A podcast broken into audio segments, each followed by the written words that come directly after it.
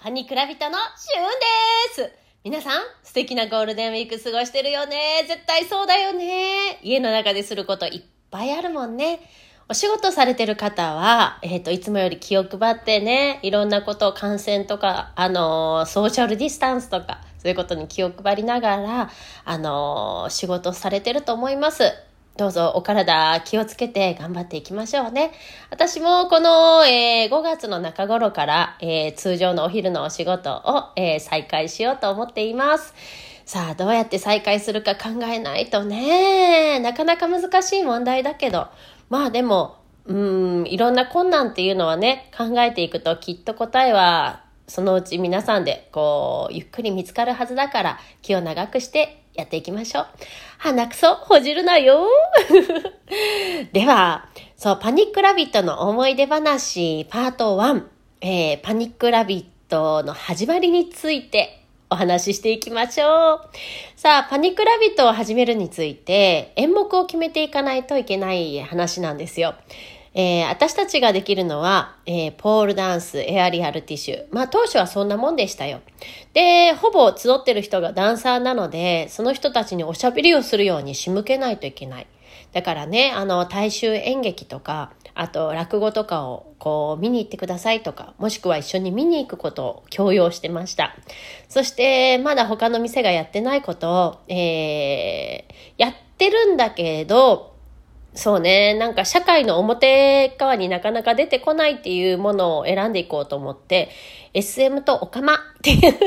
SM とオカマっていうのを選んでみました。なかなか、なんかそう、今思い返すともう十数年前になっていくのかな？えー、そうね、10年、約10年ぐらい前かな？そのパニックラビットやろうと思ったのは。その時の、えっ、ー、と、その SM とオカマ、もう3回も言ったよ。は、まだね、なんか、社会の中でそんなにスポットライトを浴びてるような部分は全くありませんでした。どっちかっていうと、あの、その世界にいる人たちも、うーん、遠慮しながら生きてる感じ？うん、今だったらそのオカマの人たちもテレビに出ていろいろ大はしゃぎで自分がオカマっていうことを言う方が社会が振り向いてくれるっていうのになんかちょっと気づいてる感じがありますよね。なので、あの全然今と昔は全く違う。そして20年前はもっともっと日陰的な存在でした。なんだろうな。なんか今思い返すとですね、地球が始まる時ってそんなもんかなと思う。あの、塵と塵がぶつかり合ってね、なんかこう、低い地鳴りみたいなものがぐるぐる渦巻いて、それでようやくこう、物質と物質がエネルギーを発して、それで地球がこう出来上がるでしょ？だから最初はなんか全然綺麗な始まりじゃなくって、なんかこう、混沌としたドヨンとした、もう、あれだよ、あの、ガンジス川よりもっと、もっとどどめ色だと思う。うん、それが多分20、私が知る20年ぐらい前の話かな。ねえ。で、思うと、えっ、ー、と、まあ、20年ぐらい前以前の話になると、そういうバーも、ほとんどもう、あれ、なかったし、あったとしても会員制だったと思うし、なかなか本当にそういう部分からこう発症してるなっていうところのものを、なんとかこう、漂白してね、面白いなっていう部分に転換しようっていうのが、パニックラビットの当初の作戦だったんですよ。当たったかな？でもなんか結構私、あの、オカマの人に貢献してると思うんだよね。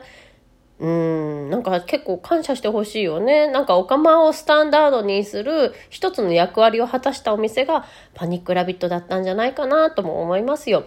あのー、なんだろう。いろんな人を見てて思うのが、えっ、ー、と、客観性がない人たちが多いから、やっぱりどっかでつまずいていかれるんだけど、でもまあ、それがなかなか、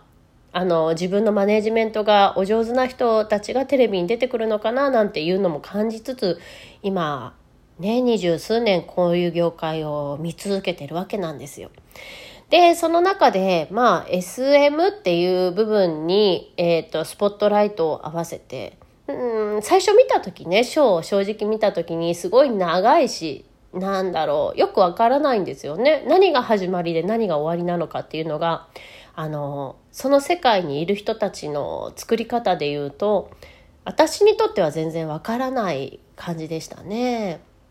今はね、なんか時々そのフェティッシュのバーの人たちも、あの、誘ってくださって、で、そういうショーを見るけど、かなり、あの、ストーリー性のある面白いエンタメ系のショーが多くなってきたような気がします。うん、昔と比べるとなんか自分の内在したものを表現化するっていうよりはエンターテインメントの部分が大きくなってであの SM とかフェティッシュっていう技を使ってるっていう人が多くなってきたような気がします。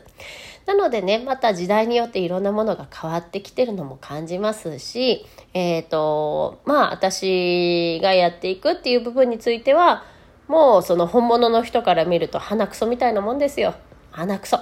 何かっていうと、なんだろうな。まあまあ、まずもってね、あの、気持ちがこもってない。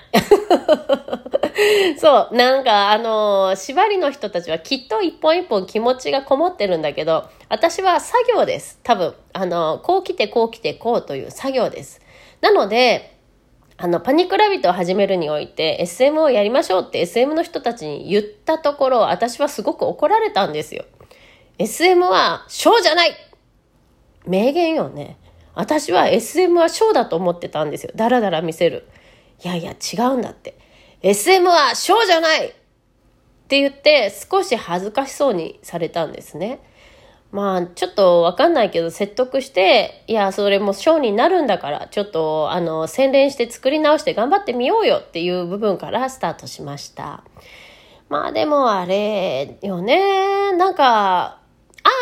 っていう部分とか SM もそうだと思うんだけど人に表現して見せるのってうーん自分の内面的なものを見せる方たちとあの人に見せるのがもうほぼ120%の人たちと大きく分かれていくんですよ。でその部分で、うん、人に見せるのを120%にしていこうみたいな商業的ダンサーの思考になっていただくのは結構やっぱり大変なことだったりもしましたね。うん、そこをなんとか変態の人たちに頭を下げてお願いをしてなんかロープがどんな風になんか作られてるのかとかもう作り方もあるんですよロープ。なんか。でどうやって扱っていけばいいのかといういろはを教えてもらいながらパニックラビットの最初の演目が出来上がりました。その名はジパング。そう。ジパングです。何かというと、日本という題材を、えー、テーマにして、なんとね、パニックラビットは当初、えー、観光協会の認定お店だったんですよ。観光協会から、え、ー、と、認定を受けて、え、ー、と、大阪の助成金をいただきながら支援して、もういいよ、このお店っていうようなスタンスで、あの、始まったのがパニックラビットです。大阪って寛容だよね。変態も支援してくれる。だからコロナも大丈夫よ、きっと。みんな、吉村さん、応援していきましょう。頑張れ、頑張れなんてね。あのー、そんなこんなで出来上がったパニックラビットなんだけども、まあ当初は、えっ、ー、と、すごく変態バーっていうよりは、いろんな変態の要素を合わせた、うーん、シアターみたいな感じかな。今見渡したら私たちが作ったその定例の型っていうのを今頃になって他のお店がまあいろいろ作り出してるような気はするんだけど、ああ、やっぱりね、いつでもお客さん見に来たいし、決まった時間にね、お酒飲みながら見たいなんて思う人、あんまりいないんですよね。なので、なんかもう、いつでも始められる臨戦態勢なバーっていうのに切り替えたのが、その半年後ぐらいだったかな。うーん、すっごいいろんなドラマがあります。思い出話もたくさんあります。ここまで聞いてくれてありがとう。ありがとう。今日もいい日を過ごしてね。じゃあねー。